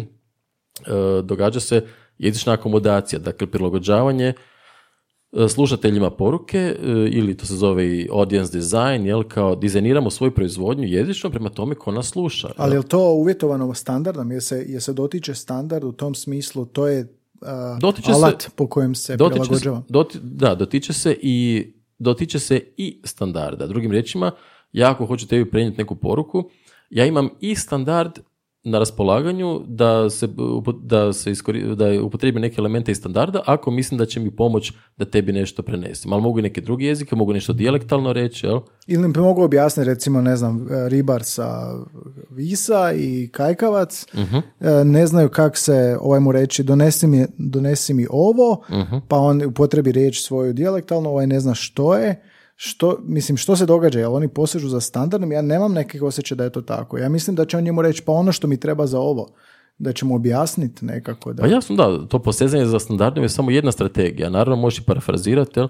to ne znam kad na nastavi pričam, onda pričam, e, dajem recimo taj primjer kao ne znam, e, baš sam pitao, evo, jel znamo svi ovoga šta je e, špajza? I sad stvarno studentica s kao diže ruku, evo ja ne znam šta je špajza, ne? Mhm. I onda, evo, i sad, i onda smo, evo, šta ćemo u situaciji u kojoj ja želim reći špajza, za kolegi, za, a pričam s kolegicom, šta ćemo mi sad onda napraviti? Ali onda, ili ona je onda rekla kako se kaže špajza na Pelješcu i tako, i šta ćemo mi, onda smo uh, baš ono, analizirali što ćemo mi sad napraviti, pa ili ćemo, uh, možemo reći smočnica, jel? možemo posegnuti za standardom, ali ne moramo, možemo reći, pa jo, to ti je ona prostorija gdje se to i to i to. Jel? I šta se prvo dogodilo? Šta ga? Ma ne, mislim, to više nije realna situacija, jer mi naravno to, ali mi, smo, mi smo u meta poziciji. ja, razmišljam kao da je stvarno na ulici bilo. A mislim, to je, ne, mi smo to na satu, jel? znači to je meta pozicija i sad kao, koje su moguće sve strategije, jel? Strategija je također često parafraziranja, pa neki se njima, a često na kraju krajeva uvijek ide se iz te pozicije da kao joj, joj, ovaj, neko je za sjever, neko je s juga i sad nikad u životu nije kao odrasla osoba čuo ništa sa onog drugog područja. Pa mi često i znamo stvari iz drugih područja koje sami ne koristimo, ali znamo, razumijemo ih. Jel? Velika, baš je ogromna, ogromna razlika između našeg e, aktivnog i pasivnog znanja mi hrpu stvari prepoznajemo, a mm. nikad ne bi sami rekli. Jel? Mm. Ja sam isto dosta ljetovu, recimo, na jugu, u Dubrovniku. A pogotovo zbog tog ljetovanja, da? Pa da, i onda recimo u Dubrovniku sam skužio da ljudi govore vazda pod normalno, jel? Znači mm vazda. Kao to je vazda, mislim, ja znam, kao, bio sam u šovu kad sam to prvi put čuo, jer kao za mene vazda, to je nešto, riječ iz himne, mm jel? Vazda. a, a vidim da je nekima očito to je svakodnevna riječ, jel? I ko će sad tu vagati, jo, je li to stilski obilježeno, nije stilski obilježeno? To je, u, nažalost, u hrvatskom jezičnom planiranju, u hrvatskoj jezičnoj politici je puno izmišljenih, umjetno konstruiranih pseudo problema. To je poanta svega. mm Komunikacija funkcionira savršeno i ne možemo iz pozicije znanosti reći da, je, da su neki oblici proizvodnje bolji, a neki loši. I to je kraj priče. Znači sve ovo motivirano, pa i zakon, izvan jezičnim čimbenicima. Apsolutno, da. Jezik je političan od glave do pete, kao što kaže jedan lingvist. Jel? Mhm. I uh, čim ti govoriš nešto što bi trebalo sa jezikom u javnoj upotrebi, to je automatski ideološko. I a ideološko znači neznanstveno. uh Što bi tebi rekao neko što da sedi ovdje nasupro da je po zagovornik ovoga? Što su njihove ovoga, što su njihovi argumenti? Drugi đavolji odvjetnik. Da. Šta, njihov, pa njihovi argumenti su redovito znači šta? Um, jezik je e, jako bitan za kulturu i tako, što se slažem, ali onda oni to odjednom preskoče na jezik je bitan za kulturu, dakle, e, trebamo promovirati samo jedan vid jezika. Jel, mislim, to, to, to, to, to je non sequitur, jel? Dakle, to, znači, ako je jezik bitan za kulturu, ja mhm. se slažem 100%, pa onda su svi pojavni oblici jezika bitni za kulturu. Isto kao što su svi pojavni oblici kulture u klasičnom smislu bitni za kulturu, a ne samo nastup u HNK. Jel? Mm. Svi oblici kulture nas trebaju zanimati i sve oblike kulture mi trebamo promovirati, uključujući jezik. Jezik je također upotre, e, dio kulture. Ja, bili ti desničari rekli, konzervativci pogotovo, taj standard, odnosno zakon, svi smo onda ujedinjeniji, svi smo, svi smo jedno ako se približavamo tome i ako se svi na taj, na taj prestiž dignemo, poboljšavamo nacionalno jedinstvo. Pa to se može tvrditi kao, ako što sličnije govorimo, time se više možemo osjećati kao jedno, ali dokle to ide, razumiješ? E, dokle, mislim, onda možemo ići u druge sfere. Pa zašto ne bismo svi imali istu frizuru? Ja? Zašto ne bi svi imali istu kilažu? Pa odreži petu kad budeš kraljica, nećeš morat hodati. Jel? E, znači, pitanje je dokle se ide s tim uh, približavanjem. Dakle, mhm. ako se ide u ove neke sfere gdje je to već nemoguće, a mi, pa zašto imamo tu znanost u jeziku da neko da nešto saznamo od, nje? Dakle, ako se ide u sfere u kojima već su stvari nemoguće, ako ne možeš ti Eh, ako si iz nekog dijela Hrvatske, ako ne možeš postići tu, eh, taj, taj štokavski izgovor, onda ga ne možeš postići. I nisi zbog toga uh, loši Hrvat, manje vrijedna osoba i slično. Jel? Ne može mi neko reći da se treba reći kolač da bi se bio, bilo dobrim Hrvatom. Jel? Mislim, to je baš, to su već stvarno izvrtanja. Ne? Mm. Um, da, baš sam razmišljao o tome zašto, zašto je to, mislim to je opasno onda na kraju kad, kad gledaš ono, to, to neko jedinstvo, onda dokle, gdje je kraj toga? Pa to je jedinstvo koje već može postati, uh, može postati totalitarno, jel? Da, Jer u da, pa to. Sad ti, znači, jedinstvo u kojem ti kao nikad nisi dovoljno dobar za tu svoju širu zajednicu, jel? Uvijek si problem, a ljudi iz pozicije moći ti se smiju, rugaju i govore da kao, jel si ti ta neka inferiorna osoba koja ne zna ni svoj jezik, pa najbolje da zašutiš u javnom prostoru. uh Uh, koji tour de force. vidim da se još svašta zaokružio na zakonu. Ajmo malo detaljnije možda ako ti još nešto ovoga baš vidim da si osjećao. Što ti smeta? Osjećao sam sjajno. Uh, osjećao. Pa da, da, super, cijenim. Ali nije, ali nije zato što je plavo. Ne, ne, ne. Pa- Oplavio si. da. Pa ima tu više problema. Ovaj, um, evo, recimo, možda o neke stvari koje Recimo, nije loše da spomenemo ono što se često prenosi. E, dakle, evo tu, znači to nam je, to je zapravo prije samog teksta, nego kao neki, ima neki kao uvodni dio, znaš, ovo je kao rimsko dva, ima, vidiš, ocjena da, da, stanja. ocjena stanja i osnovna pitanja koja se trebaju urediti zakonom i posljedice koje će s donošenjem zakona proisteći. E da, sad ovaj prvi paragraf, pa drugi, pa treći. Sad u trećem, u toj drugoj verziji tog teksta, jel? E, kaže, hrvatski standardni jezik sustav je uređen normom na svim jezičnim razinama, autonoman je i neovisan o drugim idiomima hrvatskog jezika. Dakle, evo to je jedna floskula koja bi se sad mogla legalizirati. Dakle, jedna potpuno ono, um, odbačena zabluda o jeziku koja bi sad mogla tu dobiti kao nekakav legalan status koji joj ne pripada. Jel? Dakle, kaže se da je hrvatski standard uređen normom na svim jezičnim razinama, to smo već vidjeli da nije, jer je mhm. standard zapravo samo ideja o, o fiksnom proizvodu. mm Dakle, uvijek imaš tu sive zone, nije jasno do kraja je li to standard, nije to, pa evo, sami primjer ponovo, ponovno. Jel? mm e, a ova druga kategorija je još bitnija. Dakle, uh, autonoman je, a to znači, kao što se kaže u nastavku, standard je autonoman, a to znači da je neovisan od drugim idiomima hrvatskog jezika.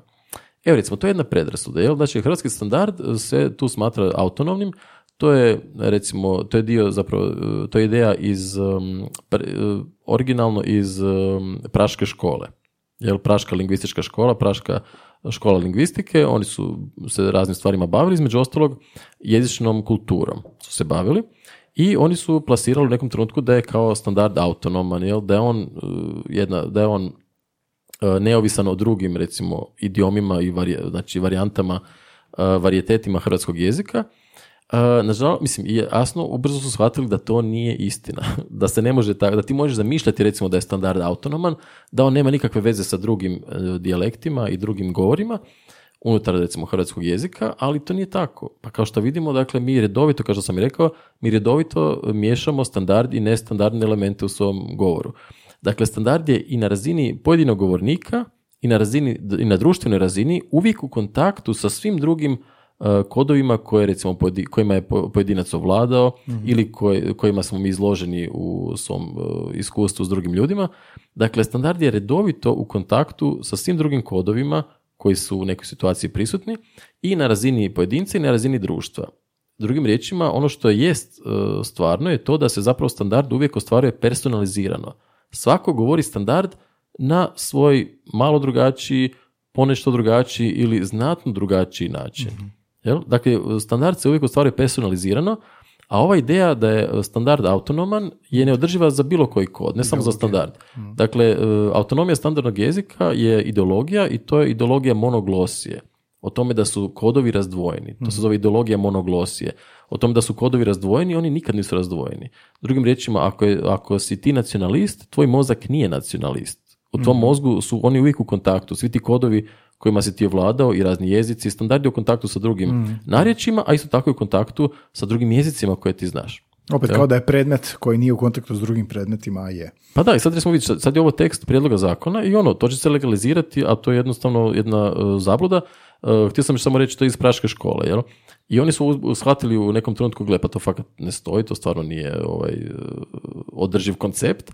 I oni su recimo već e, jedan e, lingvist iz praškog kruga, e, Zgal, znači 60. te već kaže za češki, gle, ovo stvarno nije istina, taj književni češki i opći govorni, opće govorni češki, to oni su non u kontaktu i ovaj književni češki nije autonoman. Dakle, 60. 1960. oni već znaju kao, gle, ovo stvarno ne, ne valja. A kod nas, deset godina kasnije, Brozović e, plasira svoju definiciju e, standardnog jezika u kojoj kaže da, da standard je autonoman i to do dana današnjeg se prenosi u kroatistici kao nekakav e, ono, kamen temeljac hrvatskog jezičnog planiranja. Jel? A radi se baš o zabludi. I Imamo to i ponovo sad u novim knjigama koje izlaze ove godine, koje su izašle ove godine, opet hrvatski a, standard je autonoman i tako dalje, a to je jel, samo floskula. Da, da. Pa i piše dalje, nadregionalni, nadidiomski, nad, iznad, Da, da. prestiž. Nek su oni nad, jel? nek je on nad, ali ne može se niko tvrditi ovo što piše da je neovisan o drugim idiomima. On je stalno s njima u kontaktu. Uvijek se a, proteže kroz ovo, imaju pravo, imaju pravo. Kao da nam je oduzeto pravo, pa je sad nam zakon vraća pravo.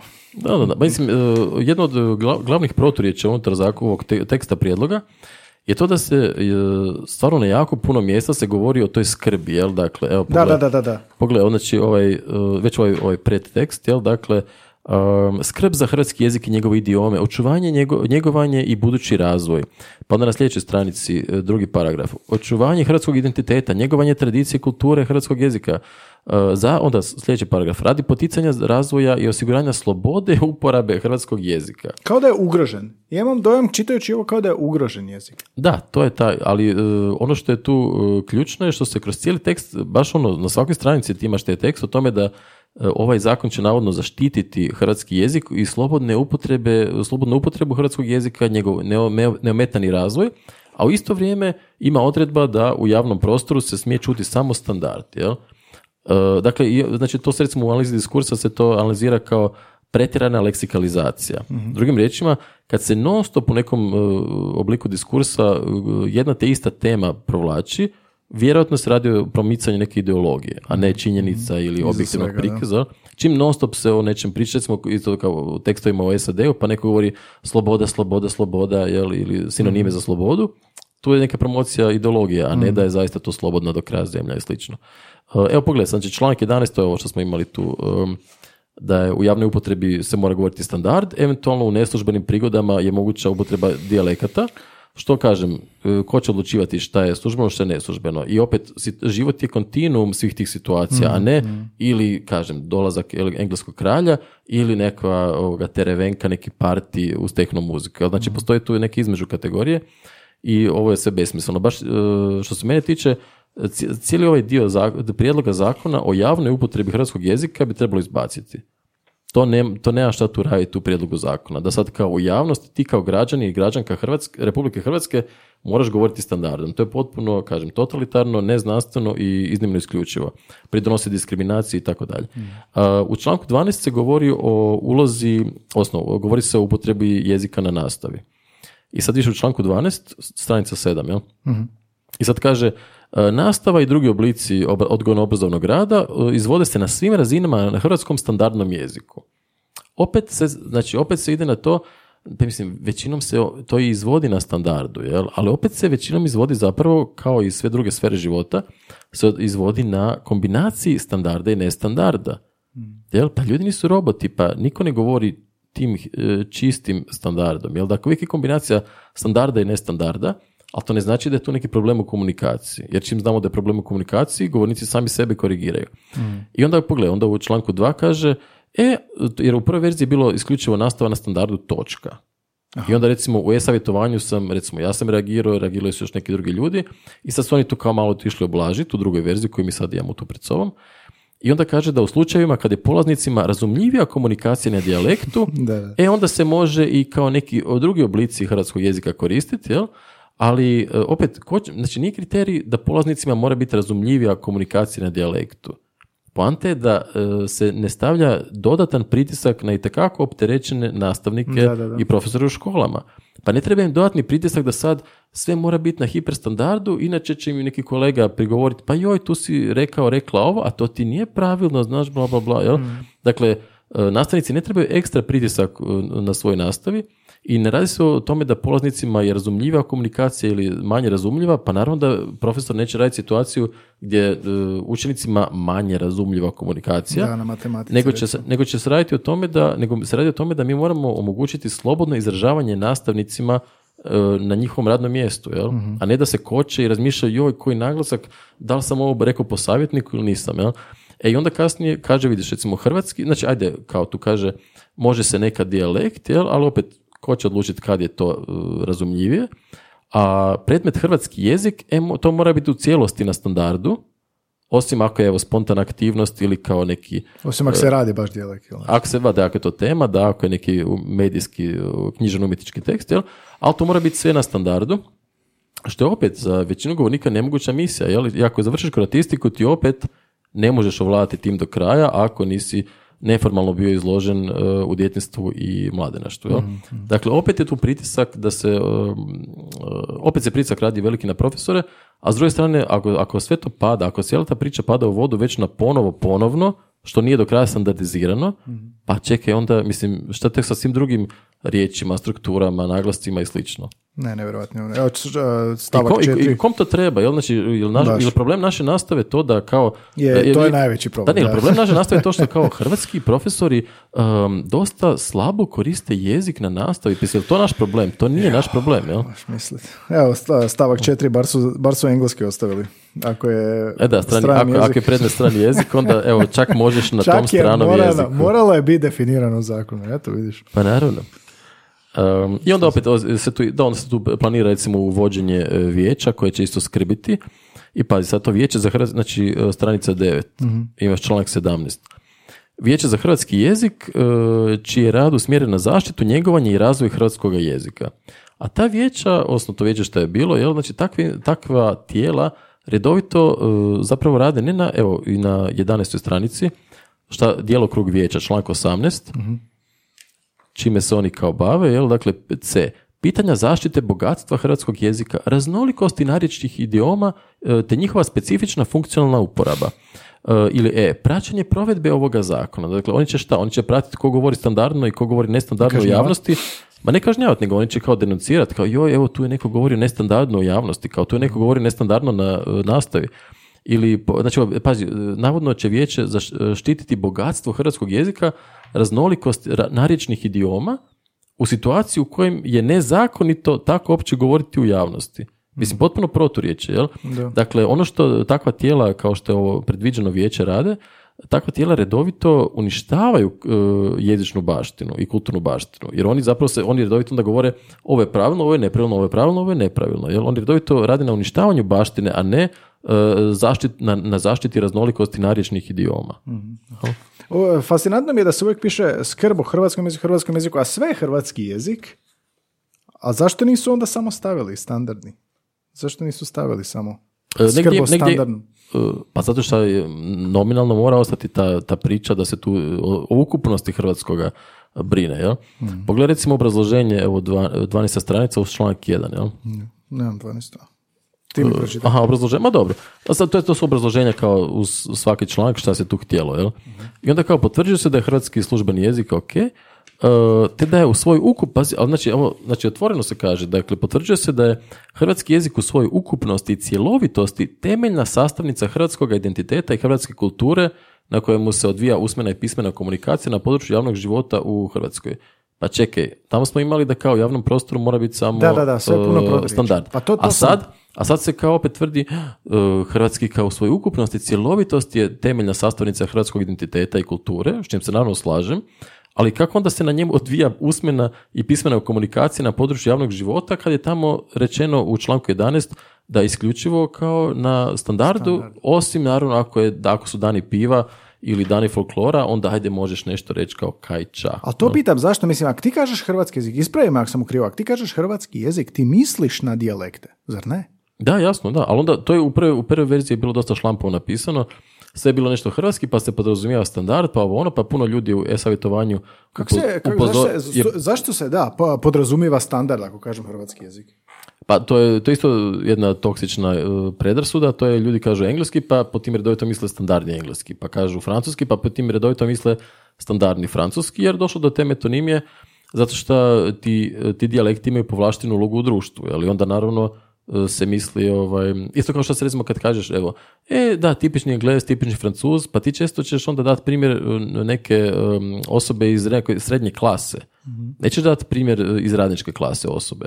Jel? Mhm. Dakle, oni koji imaju više moći, koji imaju više e, kapitala, oni se redovito doživljavaju kao tipični predstavnici nečega. Tako i standard je kao tipičan predstavnik nekog jezika, a to je samo jedan vrlo uzak sloj tog jezika o kojem se radi. Mislim da to vješto izvedeno, samo da, mislim, da, da je napisano standard, onda bi izgledalo još totalitarnije.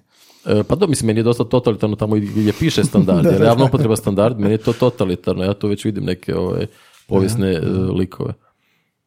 Jel bilo još nešto što si o, Pa mislim, htio sam, e, ne znam koliko još imamo vremena. Imamo, imamo, bez brige. Ove... Ovaj- stalno mislim da smo nešto zaboravili, ali, ali pa, mislim, sve smo pokrivali zapravo s ovim. Zapravo ono što je tu jedna od e, luđih stvari je to da, e, pazi, dakle, predlaže, znači vlada predlaže ovakav zakon. Predlaže ovakav zakon o jeziku i to bez obzira na to što mi imamo dosta jake dokumente u kojima je zabranjena diskriminacija putem jezika. Jel? Pa evo, pogledaj, ajmo početi, ajmo, ostanimo lokalno, jel? Hrvatski ustav. E, članak 12, u službenoj upotrebi hrvatski jezik, jel? Što su oni onda u nekom trenutku protumačili kao, e, da, kao u službenoj upotrebi hrvatski standardni jezik, a zapravo piše hrvatski jezik. Ako ne piše? Dakle, tu se, tu se misli, hrvatski, očito se mislilo hrvatski jezik, a ne engleski, nije francuski u hrvatskoj službeni, e, službena, službeni jezik, je li to, evo, po meni je u redu ali ni to nije dovoljno za neke pojedince. Jel? I onda pogled, e, pazi, u Ustavu, dakle u članku 14, e, svatko u Republici Hrvatskoj ima prava i slobode, neovisno o njegovoj rasi, boji kože, spolu, jeziku i tako dalje. Dakle, bez obzira na to kako ti govoriš, Ustavom je zajamčeno da ti imaš jednaka prava i slobode. Dakle, na temelju čega ti neko može, jedna trenutna vlada, ti, na temelju čega neka trenutna vlada tebi može braniti da u javnom prostoru govoriš kako želiš. Dakle, ustavom je to zajamčeno. Onda ovaj zakon protuustavan? Pa, ja kao pravni laik, ali ipak e, bavim se analizom diskursa, ja ne vidim drugu opciju. E, pogledaj članak 17, dakle, kaže, znači, e, svatko u Republici Hrvatskoj ima prava i slobode, neovisno o jeziku. Jel? I pogledaj sad, članak 17. U doba ratnog stanja, ako je država neposredno ugrožena i njena neovisnost i tako, može se, mogu se ograničiti neka prava, ali opseg ograničenja mora biti primjeren naravi pogibelji, a za posljedicu ne može imati nejednakost osoba s obzirom na TTT i jezik. Dakle, čak u ratnom stanju prema Ustavu niko ne može tebi zabraniti, niko ti ne može oduzeti prava vezana za jezik. Razumiješ? Mhm. Dakle, u ratnom stanju, a predlaže se ovakav zakon.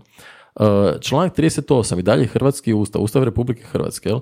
u članku 38 jamči se sloboda mišljenja i izražavanja misli. Sloboda izražavanja misli obuhvaća slobodu tiska i drugih sredstava priopćavanja i također slobodu govora. Slobodu govora i javnog nastupa. Kojiš, mm. ako, ako Ustav tebi brani slobodu govora javnog nastupa, ne može neko tebi reći to mora biti standardni dijalekt. Jel? Ne može. E, I nakon toga sljedeći stavak, isto u članku 38, zabranjuje se cenzura. Dakle, mm. ako tebi neko brani da govoriš s određenim dijalektom u javnosti, to je također cenzura. cenzura. E, toliko o Ustavu. Ajmo sad na, recimo, opću deklaraciju o ljudskim pravima. 2009.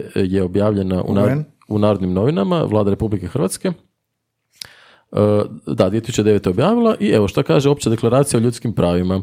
Članak 2. Svakom je pripada, dakle mi smo isto tu obveznici toga kao Republika Hrvatska. Svakom je pripadaju sva prava i slobode utvrđene u ovoj deklaraciji bez razlike bilo koje vrste, kao što je rasa, boja kože, spol, gaj? Jezik. jezik, tako je, dosta predvidiva mislim. Mhm. ja. Znači, svakima, znači, e, svi imaju sva prava i slobode bez obzira na jezik, dakle, opet deklaracija, opća deklaracija o ljudskim pravima štiti ljude bez obzira na jezik, bez obzira na to kojim jezikom govorili. Članak 7. Svi, svi su pred zakonom jednaki i svi imaju, pravo, svi imaju pravo na jednaku pravnu zaštitu bez ikakve diskriminacije. Svi imaju pravo na jednaku zaštitu od bilo kakve diskriminacije kojom se krši ova deklaracija. Razumiješ? Dakle, svi imaju pravo da ih se zaštiti od takve diskriminacije kao što se pro- promovira u prijedlogu zakona o jeziku. Članak 19, opet opća deklaracija. Uh, svatko ima pravo na slobodu mišljenja i izražavanja. To ne može, to ne može nikako shvatiti kao imaš pravo na izražavanje na standardu. Ponovno se ponavlja. Jel? To pravo uključuje slobodu zadržavanja mišljenja bez uplitanja i slobodu traženja, primanja i širenja informacija i ideja putem bilo kojeg medija i bez obzira na granice.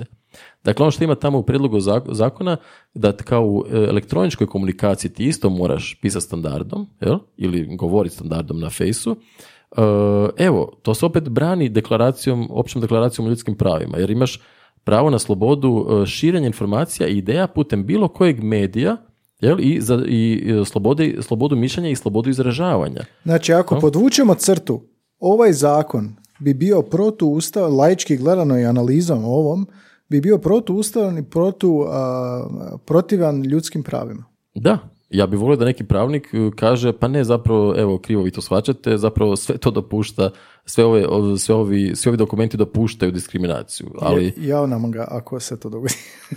Da, e, recimo još iz deklaracije članak 30, jel, ništa se u ovoj deklaraciji ne može tumačiti tako da podrazumijeva pravo bilo koje države, grupe ili osobe da poduzmu bilo koju aktivnost ili izvrše bilo koji čin usmjeren na uništenje ovdje utvrđenog bilo kojeg prava i sloboda. Nijedna država, ni, gru- ni skupina pojedinaca, ni pojedinac potpisnica ne može, da, ne može ti oduzeti ova prava. Pa ajmo, ajmo, opet, malo, ajmo opet malo lokalno. Zakon o suzbijanju diskriminacije. Dakle, evo iz 2008. Naš. Hrvatski sabor, da, to je naš zakon, Hrvatski sabor 2008. Zakon o suzbijanju diskriminacije, evo što kaže članak prvi. E, osigurava se zaštita, promicanje jednakosti kao najviše vrednote ustavnog poretka RH, stvaraju se pretpostavke za ostvarivanje jednakih mogućnosti i šta sad, pazi ovo, uređuje zaštitu diskriminacije na osnovi rase ili etničke pripadnosti ili boje kože, spola, Jezika. jezika, vjere i tako dalje. I e, zaštita, ovo je također zakon o zaštiti od diskriminacije na osnovi izražavanja. Znaš, ono, baš je ono, jezik je tu da. dvostruko, jel? I izražavanja. Ne možete niko na temelju izražavanja oduzimati e, tvoja prava. I onda tu, e sad, postoje tu i prekršajne odredbe, jel? Članak 25 kaže da tko s ciljem prouzročenja straha drugome ili stvaranja neprijateljskog, ponižavajućeg, uvredljivog okruženja na temelju razlike u TTTT i između ostalog jeziku i izražavanju, e kaznit će se novčanom kaznom od 5 do 30 tisuća kuna. Tu, sad i tu su sad i kazne za tu diskriminaciju. Ja misliš da će ovaj zakon proći? E, ajde samo da ti još dovršimo ove neke, jer e, mislim da nam je baš dobro krenulo sa e, zakonskim propisima. Dobro čitaš. Da, zna. Odmah se prebacim na standard, dakle to je birani govor. E, dakle, evo onda recimo Hrvatska, e, Ministarstvo kulture se recimo na svojim stranicama poziva na UNESCO-vu e, univerzalnu deklaraciju o kulturnoj raznolikosti iz 2001. Pa šta sad ima u toj kulturnoj raznolikosti? Recimo članak 5, evo kaže, dakle, kulturalna prava su integralna prava, to sad prevodim sa engleskog direktno, jel? Kulturalna prava su integralna prava ljudski, integralni dio ljudskih prava, ona su univerzalna, nedjeljiva i međusobno ovisna. Svi, sve, sve osobe imaju stoga pravo izražavati se i stvarati i diseminirati svoj rad na jeziku po svom izboru. Dakle, imaš pravo na jezik po svom izboru i ne na standard po svom izboru, nego na jezik svom po svom izboru, a pogotovo na materinskom jeziku. Imaš pravo uh, se izražavati i uh, to uključuje također da imaš pravo na kvalitetno obrazovanje i obuku koje, uh, koje u potpunosti poštuju tvoj kulturni identitet. A dijalekti su sigurno dio našeg kulturnog identiteta, to ne spori čak ni vlada, jel? E, imaš pravo na svoje kulturne prakse, pazi ono, znači, opet članak 6 onda u toj konvenciji, e, dakle, deklaraciji, e, sloboda izražavanja, više jezičnost, e, mogućnost svih kultura da imaju pristup e, sredstvima izražavanja i diseminacije, e, dakle, to su garancije kulturološke raznolikosti. I Ministarstvo se recimo kulture poziva na to na svojim stranicama i pogotovo se poziva na to da je Hrvatska ne samo usvojila, nego je sudjelovala, evo baš čitam što su napisali na stranici, Republika Hrvatska je aktivno i zapaženo sudjelovala i u izradi teksta Konvencije o zaštiti i promicanju raznolikosti kulturnih izričaja. Jel, znači, tu se mi hvalimo... Puno proturječnosti u svemu ovome. Da. Da, mi se tu jako hvalimo ovoga, da smo sudjelovali recimo u konvenciji o e, zaštiti i promicanju raznolikosti kulturnih izričaja, to je iz 2006. Jer zašto? Jer kulturna raznolikost, evo čitam, simbol je nastojanja da se poticanjem razvoja raznolikih svjetskih kultura spriječi unificirani razvoj svijeta. Dakle, ne želimo, ne želimo mi kao Republika Hrvatska, Ministarstvo kulture, ne želimo unificirani razvoj svijeta, a tu se nudi unificirani javni prostor. Jel? E, Ona predstavlja polaznu točku za suživot i uključenje svih ljudi, te je osnova za život u multikulturalnom svijetu. E, Poštivanje, njezino poštivanje ujedno i poštivanje ljudskih prava. Na taj način UNESCO utvrđuje svoju predanost promicanju intelektualne i moralne solidarnosti čovječanstva. To je, iz, e, to je tekst sa web stranice, a što sama de- ta e, konvencija o zaštiti i promicanju raznolikosti kulturnih izričaja ima u svom tekstu, Dakle, utvrđuje se da je sloboda mišljenja, izražavanja, obavješćivanja, e, da je to sve jako vrijedno, e, e, raznolikost kulturnih izričaja. I pazi sad, to je sve još ovaj e, predtekst, jel preambula neka, e, podsjećajući kako je jezična raznolikost temeljno počelo kulturne raznolikosti. Dakle, u toj konvenciji u kojoj se mi hvalimo kao Republika Hrvatska, smo mi sudjelovali aktivno u tom tekstu, piše da je jezična raznolikost temelj e, kulturne raznolikosti. Da. Jel? I onda, ka- onda kasnije, e, koji su ciljevi konvencije? Zaštita i promicanje raznolikosti kulturnih izričaja, e, promicanje poštivanja raznolikosti kulturnih izričaja i podizanja svijesti o njezinoj vrijednosti na lokalnoj, nacionalnoj i međunarodnoj razini. Dakle, čak i na ovoj, na- znači, obično se misli kao joj, na nacionalnoj razini stvarno, evo na televiziji, apropo Da. Du- Dubrovačkog vojitelja, kao na nacionalnoj televiziji se mora govoriti standardom, ne smije se čuti od kud je govornik. Jel? Evo, pa baš ova konvencija kaže, raznolikost treba po- po- promicati ne samo na nekoj lokalnoj razini, jel? nego i na nacionalnoj razini i na međunarodnoj razini treba promicati raznolikost. E, mo- e, pazi, kulturna se raznolikost može štititi i promicati samo ako su zajamčena ljudska prava i temeljne slobode, poput slobode izražavanja, opet slobode izražavanja, Stalno se ponavlja. objavješćivanje komunikacije kao i sposobnosti pojedinaca da biraju kulturne izra- izričaje. Dakle, ti moraš moći odabrati kodove kojima ćeš se služiti u javnom diskursu i recimo još jedan tu moment kao e, opet zaštita i promicanje raznolikosti kulturnih izričaja, poštivanje svih kultura. E, Dobro, da. dobro. Mislim, da Mislim, smo, ne, to je mislim, to, to, to je to, to je toliko ovoga proturječnosti, to je toliko ovoga a, ideologije, toliko je nepotrebnosti i toliko toga što me zapravo dovodi u pitanje a, ima li išta ovdje što nije politički, a, što se čini da nema. Ajmo na, na kraju sukus svega, što, što, što ti ovaj zakon predstavlja zapravo, u jedno, ukratko rečeno. Ovo, za mene ovaj zakon predstavlja uh, jedan stvarno loš pokušaj, jedan totalitarni pokušaj da se uh, kod ljudi stvori još veći strah od jezika, još veća jezična nesigurnost i u konačnici šizoglosija. Ovo je pokušaj da se ljudi isključi iz javnog prostora i u jednoj demokratskoj uh, državi, u jednoj demokratskoj zemlji ovakvim prijedlozima ne bi trebalo biti mjesto Uvjetovano čime? uvjetovano e, konzervativnim, otrovnim, totalitarnim ideologijama, nečijim fiks, nečijim fiks idejama o tome kako bi svijet trebao izgledati, e, radi, radi, radi stjecanja nekakvog simboličkog kapitala za pojedince i radi e, povećavanja nesigurnosti i isključivanja velikog broja govornika iz javne sfere u Hrvatskoj. Mislim da si odlično sažao. I malo me i strah. A, odlično, hvala ti puno što si to izneo ovako i, i tečno i fluidno i, i ovoga vrlo sržovito. Sržovito, to sam sad izmislio. Ali to je to, to je- sloboda. to je moja jezična sloboda, kreativnost, Da, pa da. moja sloboda. A, Anđela, hvala ti puno na vremenu. Ovoga, a, jesi smislio što ćeš napisati na ploču? E, mislim da jesam, da. Evo, vidjet ćemo sad uskoro što će biti. Da, a re- recite nam što mislite o ovome u komentarima na Spotify-u. Sigurno ste i vidjeli u medijima razne reakcije raznih političara, raznih portala na ovo i pisaca i prevoditelja i drugih i lektora. Um, pa napišite što mislite, napišite, napišite ovoga, ima li vam smisla ovo što smo čuli danas i možda imate drugačije viđenje pa možete napisati pa ćemo ti poslati o Angela pa se ti svađaj s ljudima. Može, Hvala ti super. puno na vremenu i ovoga, čujemo se i nadam se da kad se idući put vidimo u podcastu više nećemo pričati o ja se isto nadam. Puno hvala na pozivu i evo, pozdrav svim slušateljima, svima koji nas slušaju i koji su izdržali do kraja emisije. Da, da, da. Mislim da jesu. Pro u, granicama normale smo prosjeka. Može. Hvala, čujemo se opet idući ponedjeljak. Evo, otvorili smo novu godinu sa s tobom i mislim da nismo mogli bolje. E, sretno dalje u radu i borbu koju je jedan autor vašu nazvao Sizifovskom. Da. E, vidjet ćemo. E, ništa, hvala ti još jednom na pozivu. E, hvala na jako ugodnom, inteligentnom razgovoru i svima sve najbolje u novoj godini. Hvala, Bog. Pozdrav. Prvi, prvi. Otvaraš godinu.